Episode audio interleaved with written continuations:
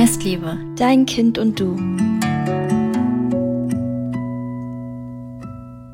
Herzlich willkommen zu unserer neuen Folge Nestliebe, dein Kind und du. Mein Name ist Mai und vor mir sitzt Kiso. Wir nehmen heute die letzte Folge für dieses Jahr auf, bevor wir in die Pause gehen. Und wir reden heute über das Thema Mental Load. Ein super, super, super wichtiges Thema. Darüber wollten wir noch unbedingt in diesem Jahr reden. Dafür haben wir Hanna eingeladen. Sie sitzt heute auch hier mit uns. Hanna, kannst du kurz ähm, sagen, wer du bist, beschreiben, wer du bist, auch vielleicht kurz anschneiden, wie du mit dem Thema Mental Load irgendwie in Verbindung stehst? Ja, danke für die Einladung in euren Podcast. Genau, ich bin Hanna, ich bin Hanna Drexler. Ich lebe mit meiner Familie in Hamburg, meinem Mann und zwei Söhnen, die sind sechseinhalb und dreieinhalb und ich arbeite als systemische Beraterin und systemische Coachin, bin ursprünglich Kulturwissenschaftlerin und spezialisiert auf die Anliegen von Müttern und Elternpaaren. Und da spielt das Thema Mental Load auf jeden Fall eine große Rolle. Ähm, genau, also es geht vor allen Dingen viel um die gleichberechtigte Elternschaft und ja, wie es gelingt, äh, Vereinbarkeit wirklich im Sinne aller Familienmitglieder zu leben. Und ja, besonders ähm, bei Mental Load spielt die Prägung von Mutterschaft eine große Rolle und es ist nicht so leicht, die Mental Load wirklich gleichberechtigt zu verteilen. Ja, da, ähm, ich fühle mich, glaube ich, heute wieder wie in so einer Therapiesession. ähm, das hatte ich das letzte Mal so ein ähnliches Gefühl, als wir über das Thema, ähm, ja, wie viel Mama braucht ein Kind wirklich. Und ich finde, das Thema Mental Load passt ganz gut dazu, weil ähm, viele oder meine Mutter hat, ich war gestern erst bei meinen Eltern und äh, da hat meine Mutter mir, das sagt sie mir jedes Mal, sie sagt mir jedes Mal, als Mutter musst du, bist du einmal diejenige, die das meiste Leid trägt. Und da sagt sie mir, das trichtert sie mir, glaube ich, schon seit Ewigkeiten ein. Das ging, glaube ich, darum, weil ich die Koffer gepackt habe. Ähm, mhm. Wobei mir, wobei es ein Thema ist, es macht mir eigentlich Spaß. Aber eigentlich hat sie ja auch ähm, recht. Ich bin immer so in einem Struggle. So, ich fahr, äh, so, ich weiß, dass ich alles an alles denke.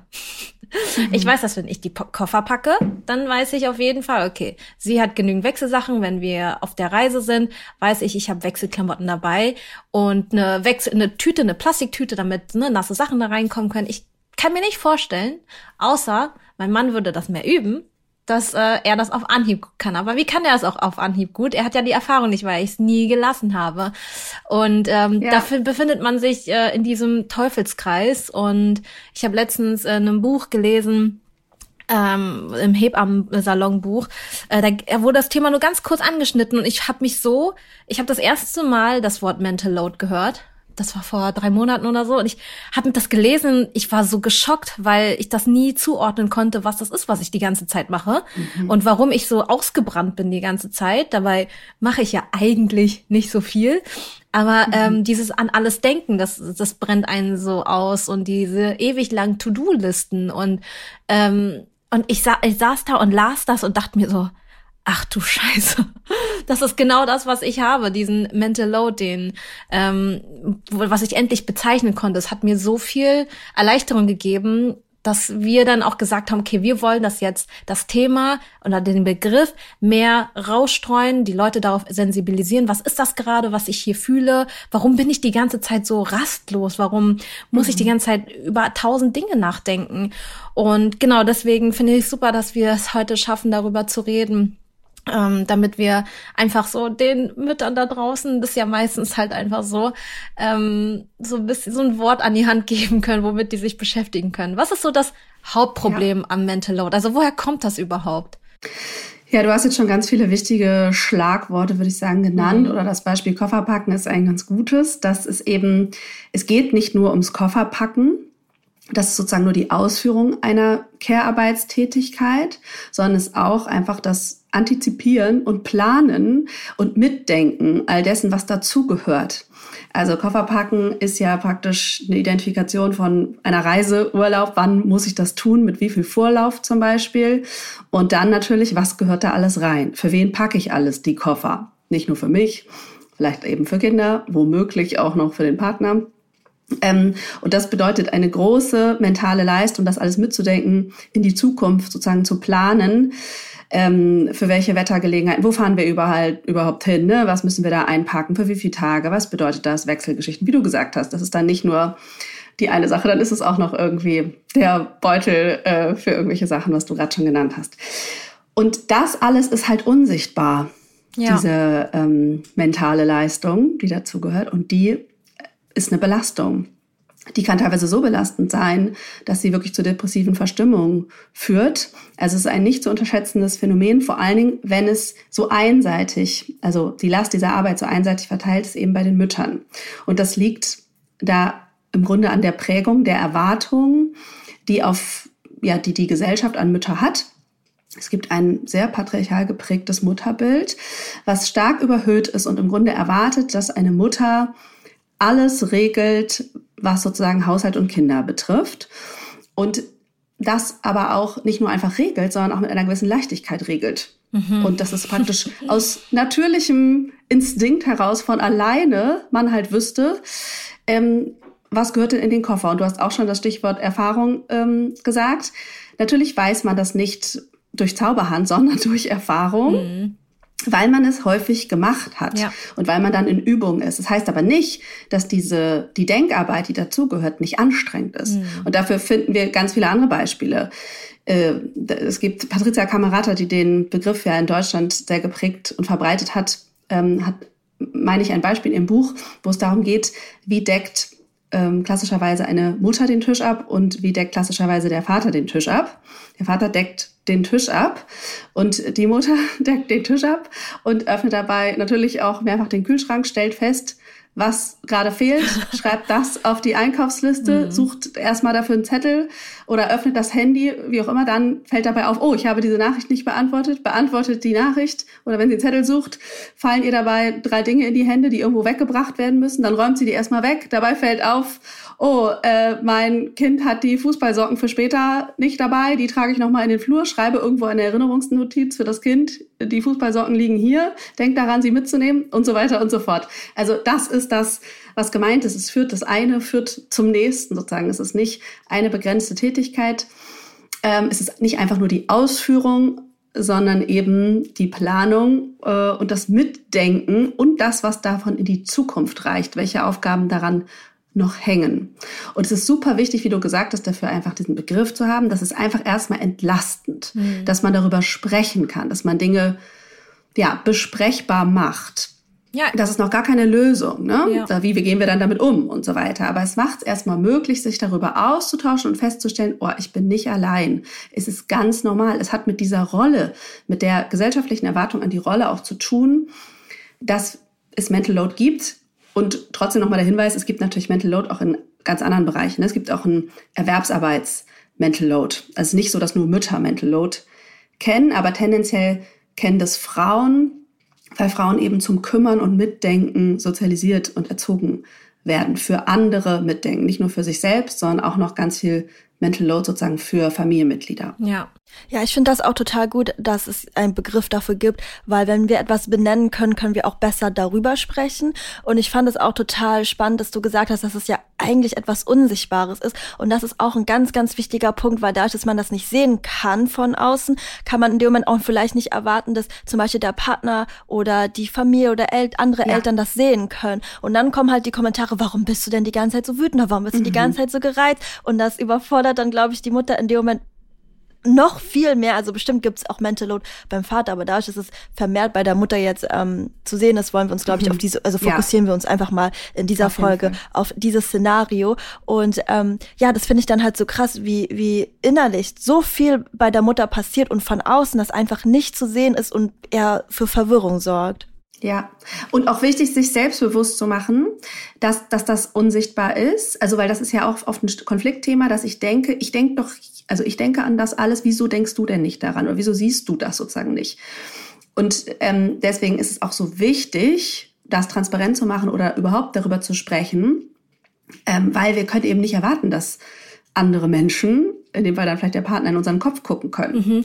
Ja, letztens hatte ich auch, oder letztens vor ein paar Jahren, hatte ich das Thema, als ich ähm, das erste Kind neu äh, frisch auf die Welt bekommen habe. Und ähm, ich bin ja so ein Mensch, ich liebe es so organisiert zu sein. Ich bin, ich liebe es mhm. total, dass ich gehe darin total auf und hatte dann so ne am Wickeltisch so Organizer und hatte das auch im, in der Wohnung verteilt, irgendwie so Stationen. Und dann meinte ein ähm, anderer äh, Mann zu mir, er meinte so, das ist ja, das ist ja mega easy irgendwie. irgendwie. Du hast hier so eine Station, das Wickeln ist ja voll einfach und du nimmst ja einfach die Windel raus aus der, der Station, Wickeln ist ja super easy. Und dann meinten, also ich und seine äh, Frau meinten so, ja, aber wie glaubst du, wie diese Windeln in diese Station kommen? Also, ja.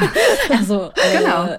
ja, stimmt. Wir, es ist nur so easy oder mein Mann kann das nur so easy machen, weil ich das schon alles vorbereite. Auch so, wenn ja. ich gehe, was ich alles vorbereite, ähm, versus wenn mein Mann geht und was er vorbereitet. Das Ding ist, ich will mhm. aber auch nicht so ähm, undankbar klingen, weil ähm, dafür ja mein Mann Dinge macht, auf die ich keine Lust habe und dass er auch ein gewisser Mental Load ist, ist nur, ich, es ist auch unsichtbar, es ist irgendwie, er macht, er kümmert sich um die ganzen Verträge oder die ganzen, ja, diese ganzen bürokratischen Sachen, auf die ich so keine Lust habe. Und ich mache mhm. so dieses Familienleben, ähm, manage ich.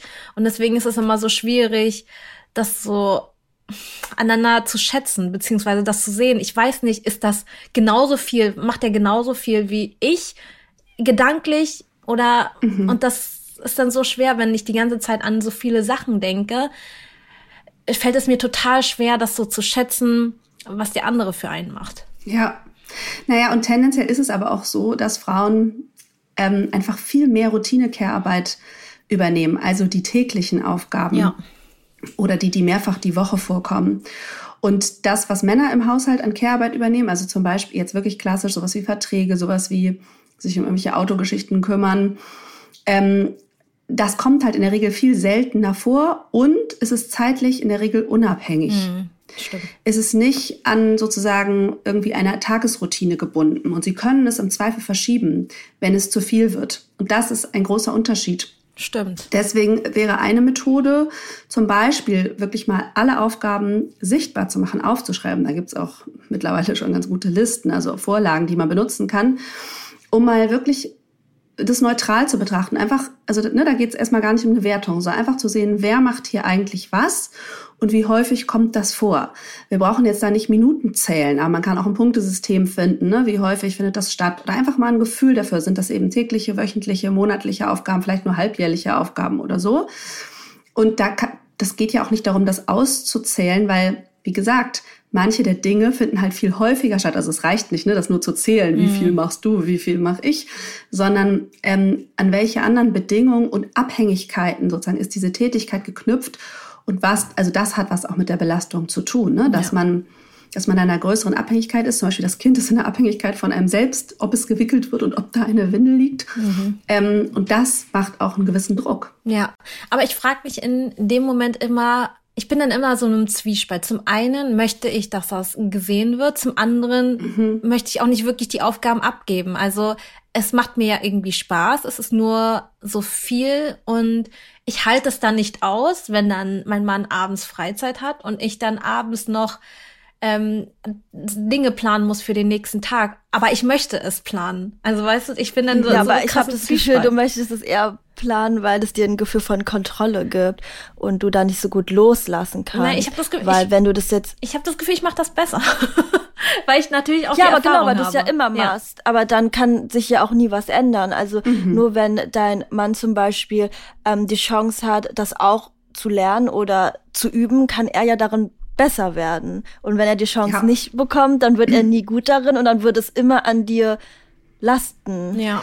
Genau, das sind auch Abhängigkeiten, die, die wir da selber kreieren. Ne? Mhm. Also das ist natürlich eine wichtige Klärung, zu sagen, worum geht es dir? Geht es dir darum, was gleichberechtigter zu verteilen? Geht es dir um die Wertschätzung und du willst es auch alles selber machen? Mhm. Und auch zu sehen, es ist eine Wahl. Also weil alles, für was wir uns bewusst entscheiden, können wir die Verantwortung einfach viel besser übernehmen und dann brauchen wir uns auch nicht so oft ärgern. Ne? Mhm. Also wenn du aber das Gefühl hast, du hast einen Ärger und eigentlich findest du es ungerecht, ja, dann wäre das Zeit zu gucken, was, also besonders wenn er Freizeit hat und du noch nicht, dann ist da was ungerecht verteilt wahrscheinlich. Mhm.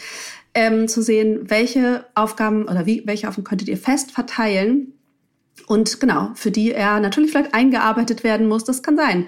Das ist auch sehr sinnvoll, das im Grunde wie Erwerbsarbeit zu betrachten. Das gibt der Care-Arbeit auch Wert, ne? Mhm. wenn wir die organisieren wie Erwerbsarbeit und sagen, da erwartet auch keiner, dass man von heute auf morgen irgendwie ungelernt eine Aufgabe übernimmt. Ähm, ja, da kann man ja gucken, was bedeutet das? Wie oft machen wir das? Äh, man kann gemeinsam definieren auch, was ist der Standard dieser Aufgabe, zum Beispiel von keine Ahnung, Bad putzen oder irgendwas organisieren. Ähm, ne, da gibt es vielleicht, oder was bedeutet eine aufgeräumte Küche, das muss man vielleicht besprechen, ähm, um dann zu sagen, wer macht es wann oder wer ist fest dafür zuständig. Mhm. Genau, und das ist auch eine Übung und bedeutet sicherlich ein Loslassen. Aber man gewinnt natürlich was auf der anderen Seite. Ja. Also das ist die Entscheidung, die ich genau treffe. Ich habe mich das ganze Wochen nicht um Essen gekümmert hier zum Beispiel, ähm, aber ich äh, bestimme dann halt auch nicht genau, wann in welcher Minute das Essen auf dem Tisch steht und was es genau gibt. So mhm. ungefähr, ne? Das entscheidet dann mein Mann. Okay, ich habe zwei Fragen. Die erste Frage ist, ja. ich glaube, ich muss die zweite Frage aufschreiben. Die erste Frage ist, wie schaffe ich das, darüber hinwegzusehen, dass wenn mein Mann unser Kind fertig macht, wir haben ein Mädchen, ähm, dass ich nicht komplett, dass es mir nicht ein Dorn im Auge ist, wie er ihre Haare macht und wie ich sie im Gegenzug. Also sie sieht wirklich es sieht einfach, sieht einfach lustig aus, wenn er ähm, ihre Haare macht. Und ich sehe das dann jedes Mal, wenn ich mal ähm, auf Geschäftsreise bin oder so. Ähm, dann denke ich mir so, oh mein Gott, diese Haare. Aber das ist ein super Beispiel. Das kann man mhm. auf wirklich alles übertragen. Ja. Auch so die Frage, okay. ne, wie kann ich darüber hinwegsehen, dass ähm, wenn ich die Küche aufräume, das so aussieht und wenn ich meinen Mann bitte, die Küche aufzuräumen, das nicht so aussieht und mir das dann in dem Moment wieder ja, so ein Dorn im Auge ist. Das gibt ja hm. Naja, einmal ist es, finde ich, das ist schon ein ziemlicher Größenwahn von Müttern, muss man mal sagen, finde ich. Ja, schon, äh, oder? Den Standard festzulegen. Ja. Der, also das ist zum Beispiel was, was mit dem Muttermythos im Grunde einhergeht. Also das ist sozusagen Leid und Freud in einem. Ne? Also du kriegst damit die Macht über eine gewisse Sphäre des Lebens, einen Standard festzulegen. Wer, also das ist Teil dieses Mythos, dass ich persönlich finde, das sollten wir mal beenden. Also zumindest im Kontext gleichberechtigter Elternschaft macht das einfach keinen Sinn. Ja. Da finde ich, sind sozusagen beide Elternteile von Anfang an für alle Arbeit und alle Aufgaben, alle Belastungen und alle Freuden um das Kinderhaben verantwortlich. Und zwar zu gleichen Teilen. Und alles andere kann man dann verhandeln. Das heißt, dein Mann darf genauso entscheiden, wie die Haare gemacht werden wie du. Und äh, das ist halt eine Frage der Grundhaltung. Mhm. Welche Idee hast du dazu? Wenn es dir unendlich wichtig ist, also darüber kann man sprechen, ne? auch welche Aufgaben sind mir besonders wichtig, keine Ahnung, besonders im Kontext von Weihnachten ist das zum Beispiel auch oft Thema. Welche Traditionen wollen wir aufrechterhalten? Welche Rituale haben wir? Weil damit ist ja immer Arbeit verbunden. Und es ist, geht halt Hand in Hand. Wir, man muss das mal besprechen oder muss sich bewusst machen, was ist mir denn wie wichtig und warum und was verändern wir, was lasse ich los. Genau, zu dem Gewinn, dass ich Raum für mich bekomme, Zeit für mich, Raum zum Erwerbsarbeiten, für meine Hobbys, Freizeit, was auch immer. Also ich kann nicht alles haben in dem Fall. Ich kann nicht den Standard festlegen. Und die und, Entlastung äh, haben. Und die Entlastung haben. Das geht hm. nicht. Und vor allen Dingen ist es, finde ich, auch diese Haltung der Frage von Hierarchie und Elternteam. Weil in sozusagen in dem alten, patriarchal geprägten System ist eben die Mutter die Mächtige was die Care-Arbeit betrifft. Und damit legt die Mutter den Standard fest. Und damit delegiert sie immer. Und damit ist immer Arbeit verbunden. Und damit sind wir aber nie auf Augenhöhe, was die Care-Arbeit betrifft.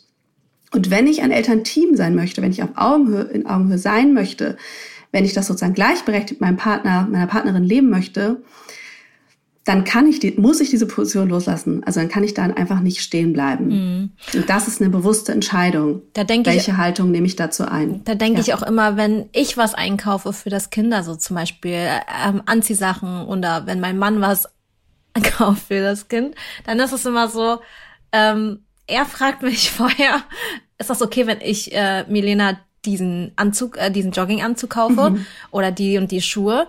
Ähm, das ist so schwierig für mich zu sagen. Und dann hast du schon wieder Mental Load. Ja. Das ist nämlich genau das. Er fragt mich Wenn jedes du den Mal Mental Load reduzieren willst, ja. bedeutet es eben, auch die Entscheidung zu übernehmen. Also ne, die, das Erfassen der Aufgabe, das Planen und das Umsetzen. Mhm. Das heißt, er hätte die Macht zu entscheiden, welchen Jogginganzug zieht sie an. Und ja, also deswegen macht es auch Sinn, Aufgaben fest zu verteilen oder einen Teil der Care-Arbeitsaufgaben fest zu verteilen. Also sie erstmal aufzuschreiben, sichtbar zu machen und dann in Pakete im Grunde zu packen und zu sagen, zum Beispiel das Paket Kleidung mhm. ist mir so wichtig, da übernehme, bleibe ich bei der festen Verantwortung. Okay. Dann muss er sich darum überhaupt nicht mehr kümmern, zum Beispiel. Mhm. Und das Paket, keine Ahnung, Essen, Beschaffung, äh, Mahlzeiten zubereiten, ist mir nicht so wichtig, das übernimmt er oder ist ihm besonders wichtig. Ne? Also das muss man, kann man eben besprechen. Und auch das muss man einfach gemeinsam zu einer Lösung kommen, weil auch du kannst ja nicht allein entscheiden. Vielleicht möchte er ja auch für Kleidung zuständig sein. Vielleicht wäre das was, wo ihr halt gemeinsam verantwortlich seid. Ne? Also das ist der Prozess, das eben auch zu verhandeln. Da komme ich, ich finde das halt auch so spannend. Ja. Weil vor allem ähm, erziehst, also erziehst du deinen Mann ja auch so ein bisschen zu einem, also wenn du immer alles übernimmst und nie so etwas ähm, weitergibst oder auch loslassen kannst, erziehst du ja auch einen unsicheren Partner oder einen unsicheren Vater, unsicheren Mann. Und dann erwartest du aber, dass die Person ohne Übung ähm, total selbstbewusst mit total viel Selbstvertrauen da reingeht. Also letztendlich ist es auch wie, könnte ich man schon, also finde ich, könnte man sogar vergleichen wie so Erziehung, wenn man mhm. eine Person zu jemandem erzieht, komm, ich übernimm das für dich, ich weiß nicht, ob du das so gut kannst wie ich und dies und das, dann ist es, finde ich, jetzt so logisch gesehen klar, dass die Person dann in dem Bereich ähm, etwas unsicherer ist und bleibt und sich das auch nicht zutraut, wenn andere das einem nicht zutrauen. Und erst, mhm. wenn einem das Schritt für Schritt zugetraut wird, dieses Selbstvertrauen, Selbstbewusstsein, auch vielleicht ein Selbstwertgefühl, sich erst wirklich so steigern kann, dass man selbstbewusst sagt, okay, ich übernehme jetzt die Entscheidung oder ich handle jetzt mal eigenständig, ohne dich vorher zu fragen. Und ähm, ich finde auch, was, was du dich auch immer generell fragen könntest, ist immer so, willst du halt eine kurzfristige ähm, kurzfristige Entlastung oder halt eine langfristige Entlastung. Vielleicht ist es mhm. kurzfristig entlastend, wenn du in dem Moment kritisierst und sagst, ach komm, wir machen die Haare so, das sieht doch viel besser aus. Kurzfristig denkst du dir wahrscheinlich so, okay, puh, jetzt ist nicht doch nicht mehr ein Dorn im Auge, Anspannung weg so. Mhm. Aber ähm, er ist dann unsicher oder hat vielleicht auch gar keine Lust mehr, das zu machen und langfristig hängt die Aufgabe wieder bei dir oder ob du an ein langfristiges Ziel denkst, in der Sekunde die Anspannung vielleicht aushältst und denkst, oh mein Gott, das sieht so komisch aus, aber vielleicht ähm, dann woanders hingehst, irgendwie ein Buch lesen gehst oder deine andere Aufgabe erfüllst und langfristig, wenn er das jetzt hundertmal macht, ähm, die Frisur dann irgendwann vielleicht auch sogar besser aussieht mhm. und du da gar nicht mehr so ein ähm, so ein ja. Gedanke ja. für verschwenden musst. In dem Moment ist es ja auch entlastend, weil ich bin ja schon auf äh, Geschäftsreise, ich bin schon irgendwo anders, ich bin schon in Berlin und ähm, sehe dann nur ähm, Videos, ähm, die ähm, die Nanny mir zum Beispiel schickt. Ja, ich habe sie gerade abgeholt und dann sehe ich ja die Haare, die der Mann morgens gemacht hat. Äh, und dann sehe ich das und dann denke ich mir, ach, verwahrlostes Kind. Und dann ähm, ist das auch okay für mich, weil ich bin ja schon, ich bin froh, dass sie überhaupt, ähm, dass es um sie, dass sich um sie gekümmert wird. Ähm, gut, dann kommen wir zu der zweiten Frage, weil ich bin jetzt an dem Punkt, okay, oder eine Mutter entscheidet, sie ist jetzt an dem Punkt, okay, ich es, es ist für mich okay, es ist für mich eine Entlastung, egal wie das Kind aussieht, ich, ähm, es ist für mich entlastend und das ist das Einzige, was zählt.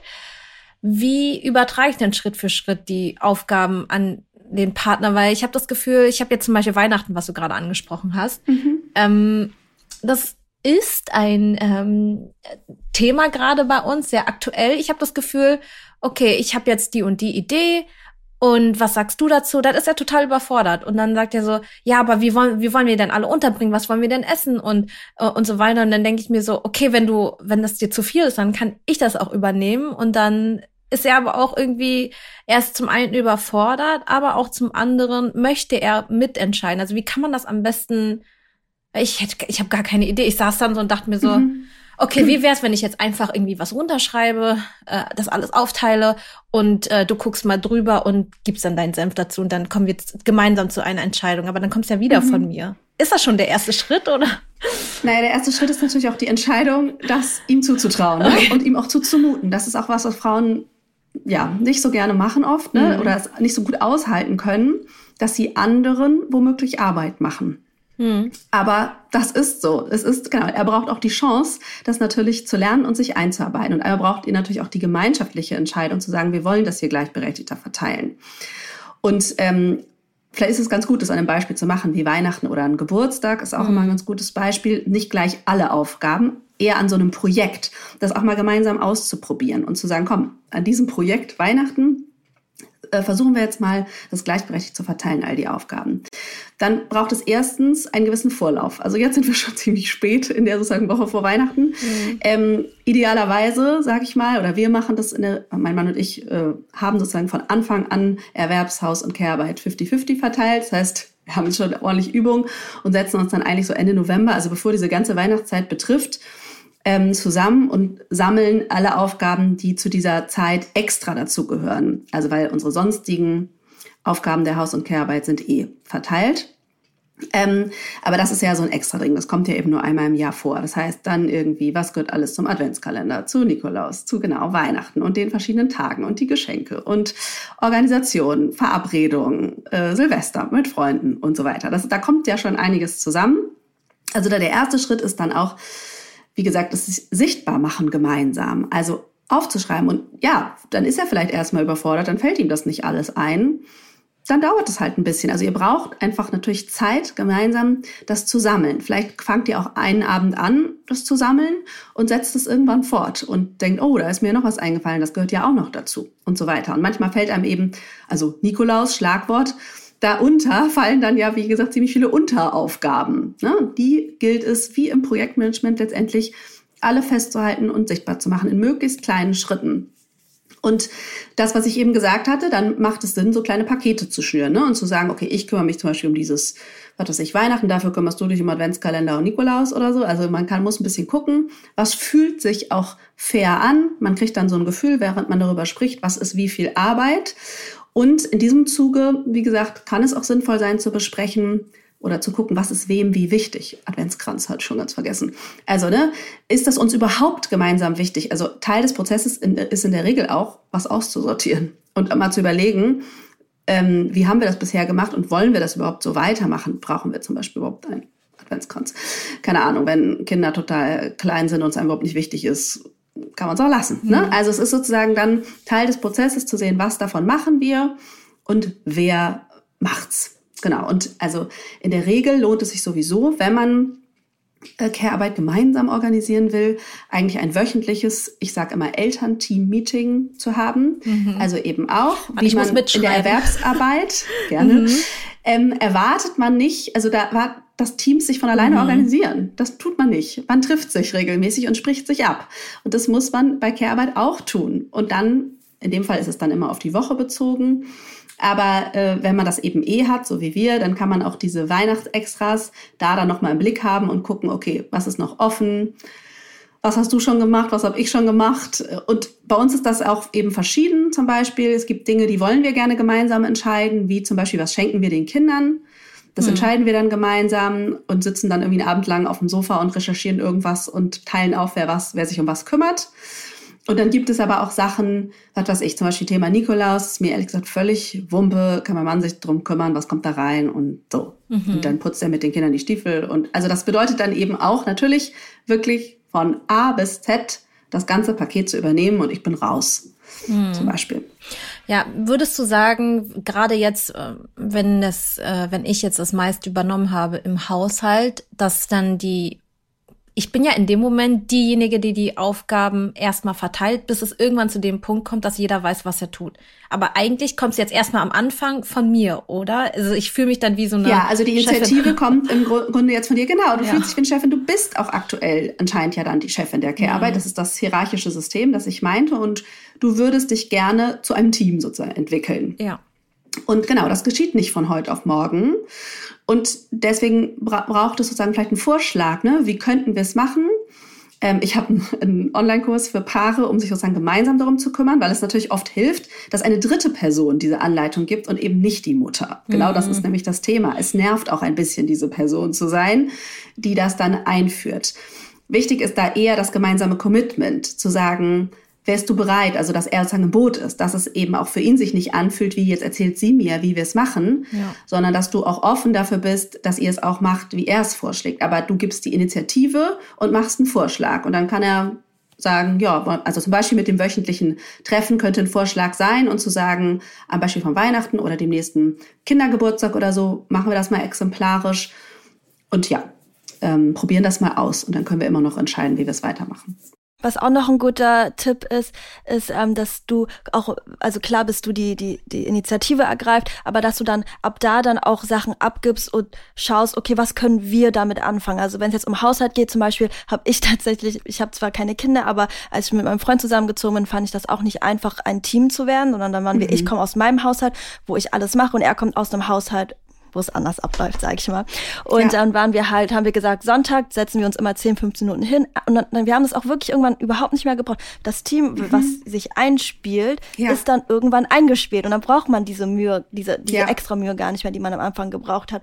Und ähm, was ich auch gemacht habe, ich hätte jetzt zum Beispiel sagen können, pass auf, ich habe einen Plan, ich mache die drei Sachen, du machst die drei Sachen, weil so bin ich vom Typ her, aber mir war das dann halt auch wichtig zu sagen, okay, gut, schau du mir mal, schau du dir unseren Haushalt an, welche drei Sachen, womit fühlst du dich am wohlsten und womit fühlst du dich am wenigsten wohl? Und dann hat er geschaut, geguckt, gesagt, dann habe ich das auch gemacht. Letztendlich, wenn er gesagt hätte, also mir ist es letztendlich egal, aber ich habe trotzdem sowas gesagt wie, ja, zum Beispiel Müll runterbringen ist so etwas, das mache ich am, am wenig, also am wenigsten gern irgendwie irgendwie. Und dann haben wir da halt auch unser Zusammenspiel so gefunden. Und ich kann mir auch vorstellen, wenn es um Weihnachten geht, dass man vielleicht erst fragt, welche Ängste hast du? Und dann, das ist auch so eine Kommunikation. Dass du kannst dann auch natürlich sagen, welche Ängste du hast. Und dann sagt er vielleicht, ja, ich weiß nicht, wie wir alle runterbekommen.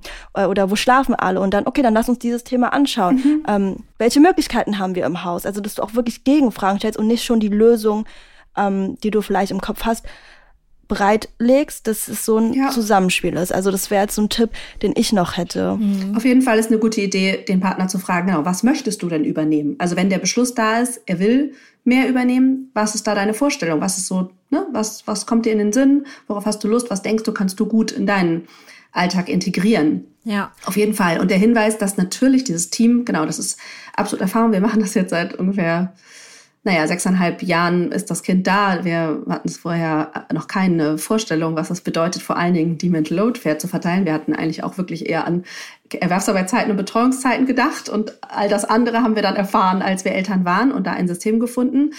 Und gleichzeitig würde ich sagen, wir, wir, wir merken das sofort, wenn wir dieses wöchentliche Meeting nicht machen.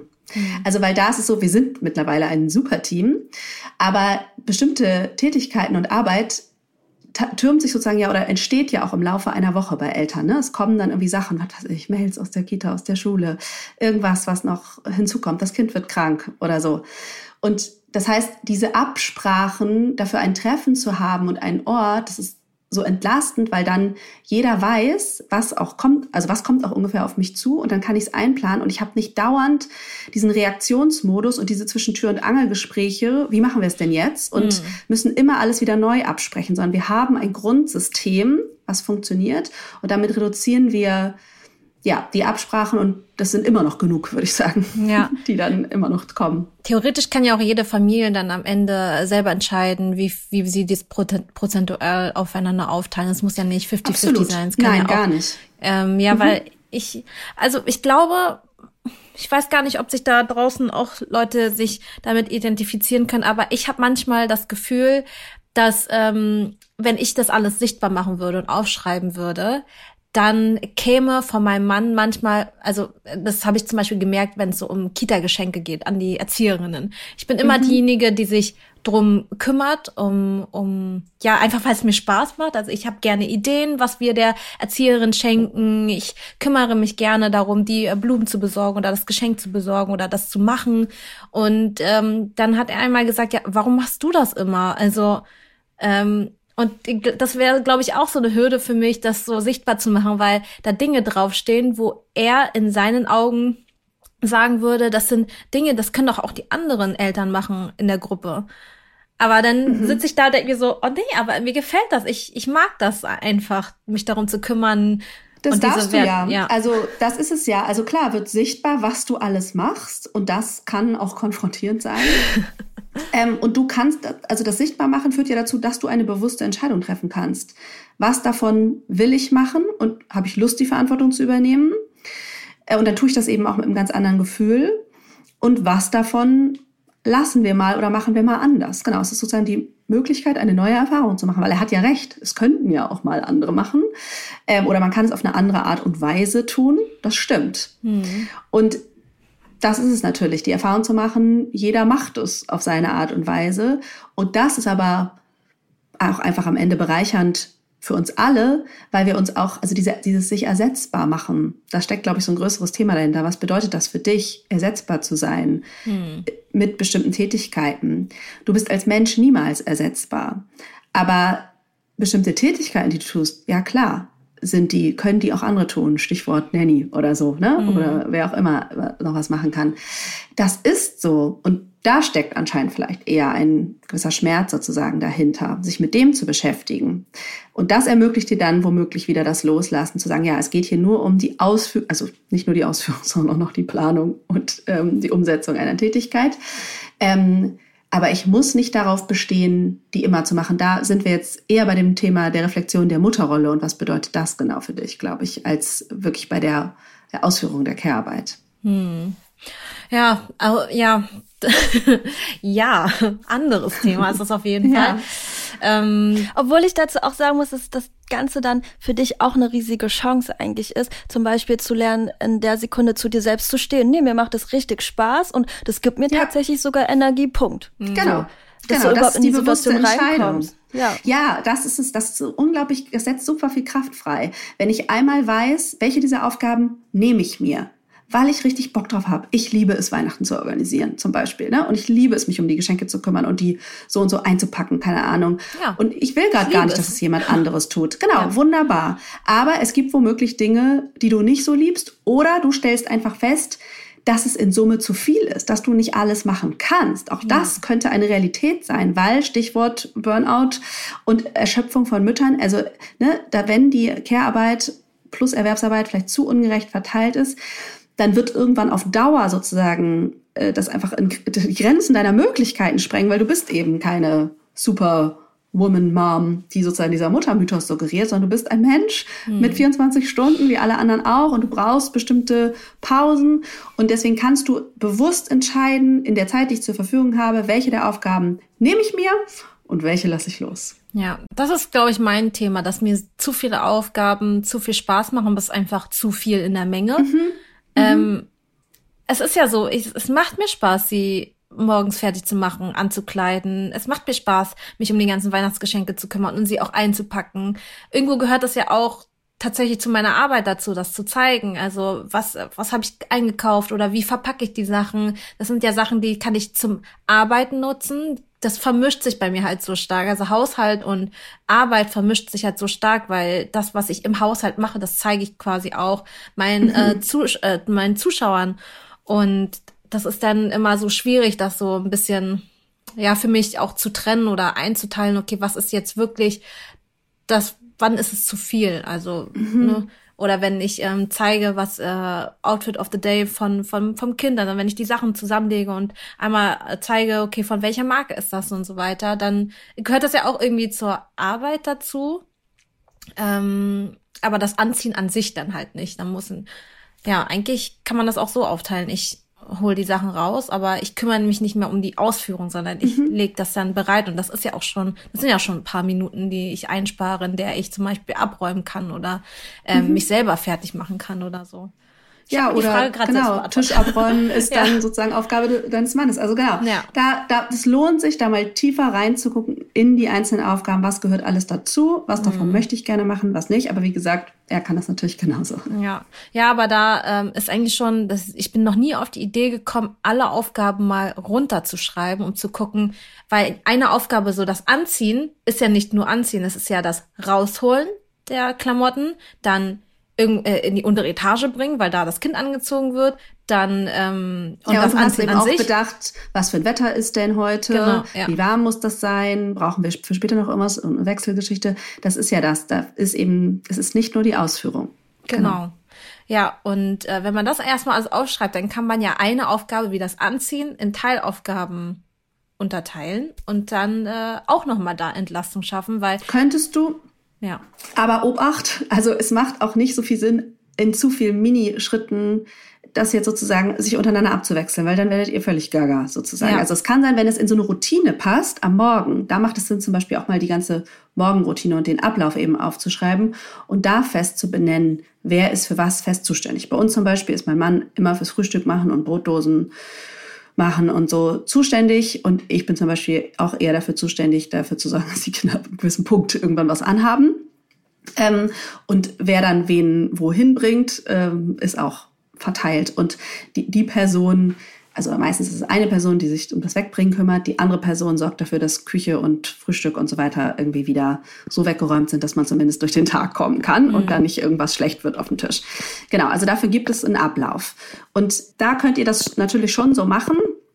Aber zum Beispiel ähm, oder bei uns ist es zum Beispiel auch so, dass wir gemeinsam eine Essensplanung machen und gemeinsam eine Einkaufsliste erstellen bei unserem wöchentlichen Meeting. Mein Mann ist für den Einkauf zuständig und wir haben je nach Tag, wer wann nachmittags da ist, verteilt, wer sich ums Abendbrot eben kümmert. Also es, da, da sind Pakete unterteilt in Teilschritte, aber an manchen Stellen macht es eben, was weiß ich, bei Geschenken oder so, mag das, macht es auch manchmal keinen Sinn. Ne? Also man muss so ein bisschen überlegen, bei welchen Aufgaben macht das Sinn. Also bei Wäsche macht es keinen Sinn, dass einer die da reintut, der nächste, der daran denken muss, wann ist sie fertig, wann ja. wer hängt auf und wer hängt wieder, weißt du, was ich meine? Also man muss ein bisschen überlegen, welche Aufgabe, bei welcher Aufgabe macht es Sinn, damit es nicht noch zu mehr Arbeit ja. wird. Sonst fängt man an, nur noch stundenlang zu planen und das ist dann auch nicht effizient. Genau, da macht es Sinn, mehr in Paketen zu wissen, wer ist zuständig oder Arzt, Ärzte aufteilen, Arzttermine. Ich mache, also es macht Sinn, dass eine Person den Termin macht, damit er ihr auch der Person auch direkt passt und dass die sich dann darum kümmert, weiß nicht, das Kind da, also das Kind zu, vorzubereiten, zu begleiten, der Kita Bescheid zu sagen, der Schule Bescheid zu sagen, da ist ein Termin. Ne? Also da macht es Sinn, dass das in der Hand von einer Person bleibt, sonst wird man völlig hm. gaga, wenn man sich da den Mental Load noch teilt. Hm, stimmt. Ja, was würdest du denn sagen? Ähm also zu dem Thema, man ist ja schon, man arbeitet ja schon viel. Und dann ist es dann noch so, okay, abends möchte man eigentlich nur abschalten. Und dann ist dann so, ja, aber wir müssen das jetzt besprechen. Was ist so von, nach deiner Erfahrung her so die beste Zeit, sowas zu, äh, zu besprechen? Weil mhm. im, wenn ich jetzt dran denke, dann denke ich immer daran, wenn das Kind schläft. Und mhm. ähm, ich habe früher aber auch gedacht, okay, wenn das Kind schläft, mache ich den Haushalt. Aber das habe ich zum Beispiel schon komplett abgelegt. Also ich mache mhm. das den Haushalt, wenn das Kind wach ist. Ja. Aber bei so einem Meeting, also was macht da dann Sinn? Also ja, da braucht ihr schon ungestörte Zeit. Ja? Wir machen das auch abends immer donnerstags, mhm. weil das für uns sinnvoll ist, irgendwie einmal vor dem Wochenende. Wir hatten das auch eine ganze Weile immer sonntags abends und haben irgendwann gedacht, nee, wir wollen das aus dem Wochenende raus haben. Wir wollen, das ist nämlich ja auch ein Arbeitstreffen. Mhm. Donnerstag ist gut, war für uns gut, weil dann haben wir noch ein bisschen Vorlauf zur nächsten Woche falls wir da irgendwas organisieren müssen, weil irgendein Engpass entsteht oder so. Ähm, und wir können auch das Wochenende noch irgendwie ähm, mit berücksichtigen. Genau, also es ist ein bisschen Geschmackssache. Der Wochentag ist im Grunde egal. Ihr könntet es auch vormittags machen, wenn ihr das organisieren könnt. Ihr könntet euch auch digital zusammen telefonieren ne? Mhm. und das äh, so machen, wie ein anderes Meeting auch. Ähm, aber ich würde euch auf jeden Fall empfehlen, ungestörte Zeit, ohne Kind äh, dabei und auf jeden Fall eine halbe Stunde, wenn man damit routiniert ist. Braucht man, würde ich sagen, eine halbe Stunde, manchmal dreiviertel Stunde. Wenn jetzt ein Kindergeburtstag ansteht, braucht man auch mal länger. Mhm.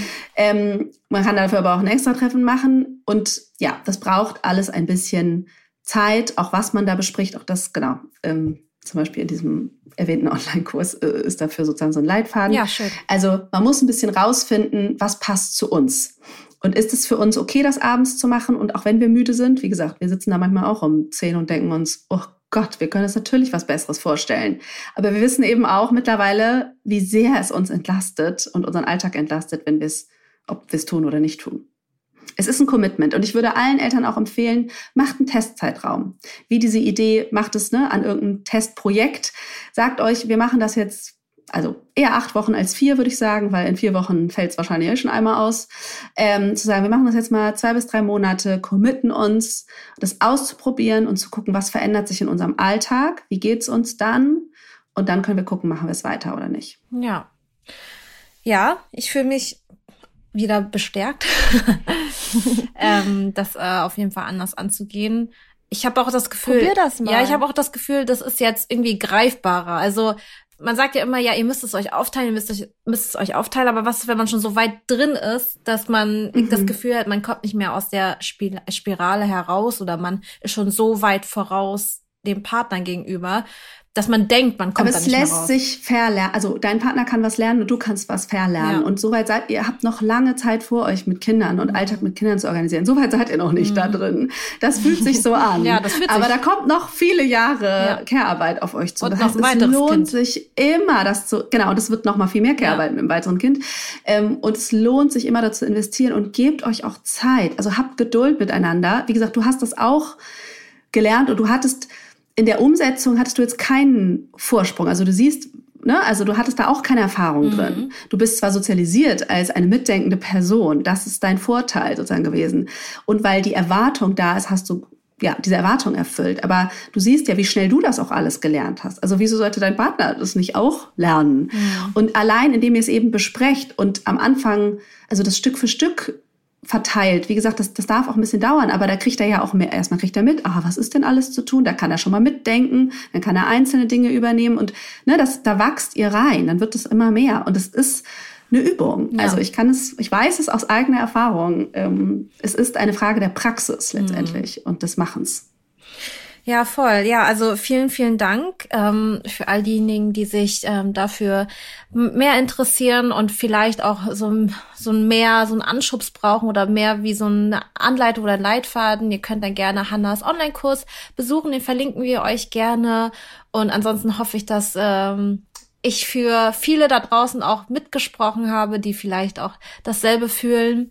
Ich ähm, finde, das ist ein ganz guter Abschluss jetzt des Jahres und mit dieser ähm, letzten Folge, dass wir darüber geredet haben, weil das doch irgendwo doch ähm, ja fast zu äh, zum Großteil verbreitet ist und ich bin sehr sehr happy drüber, dass ich das auch benennen kann. Wie gesagt, ich weiß es erst seit zwei Monaten, dass es dieses Wort gibt. Davor war ich immer in diesem Hamsterrad und davor war ich immer in dem, in dem, in der Spirale und hatte auch nie so den Ausweg irgendwie gesehen oder überhaupt dran mhm. gedacht, dass es eine Lösung dafür gibt, weil ich dachte, das ist jetzt einfach so.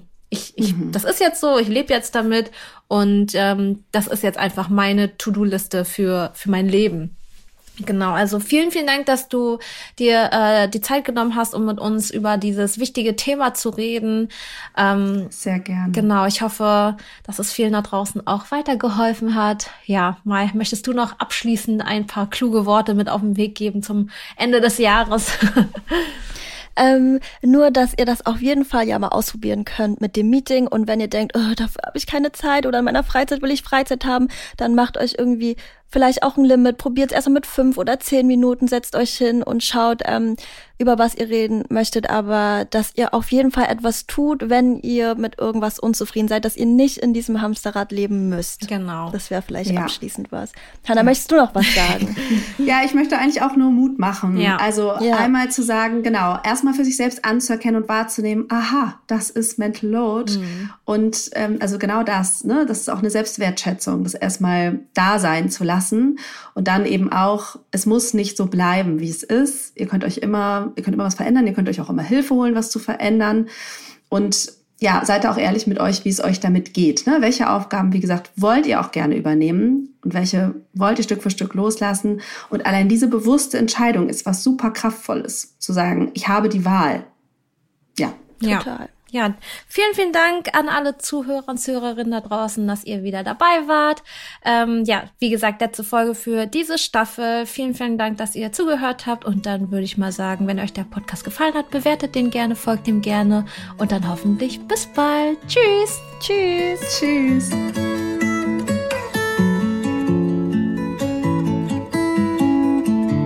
Nestliebe. Dein Kind und du.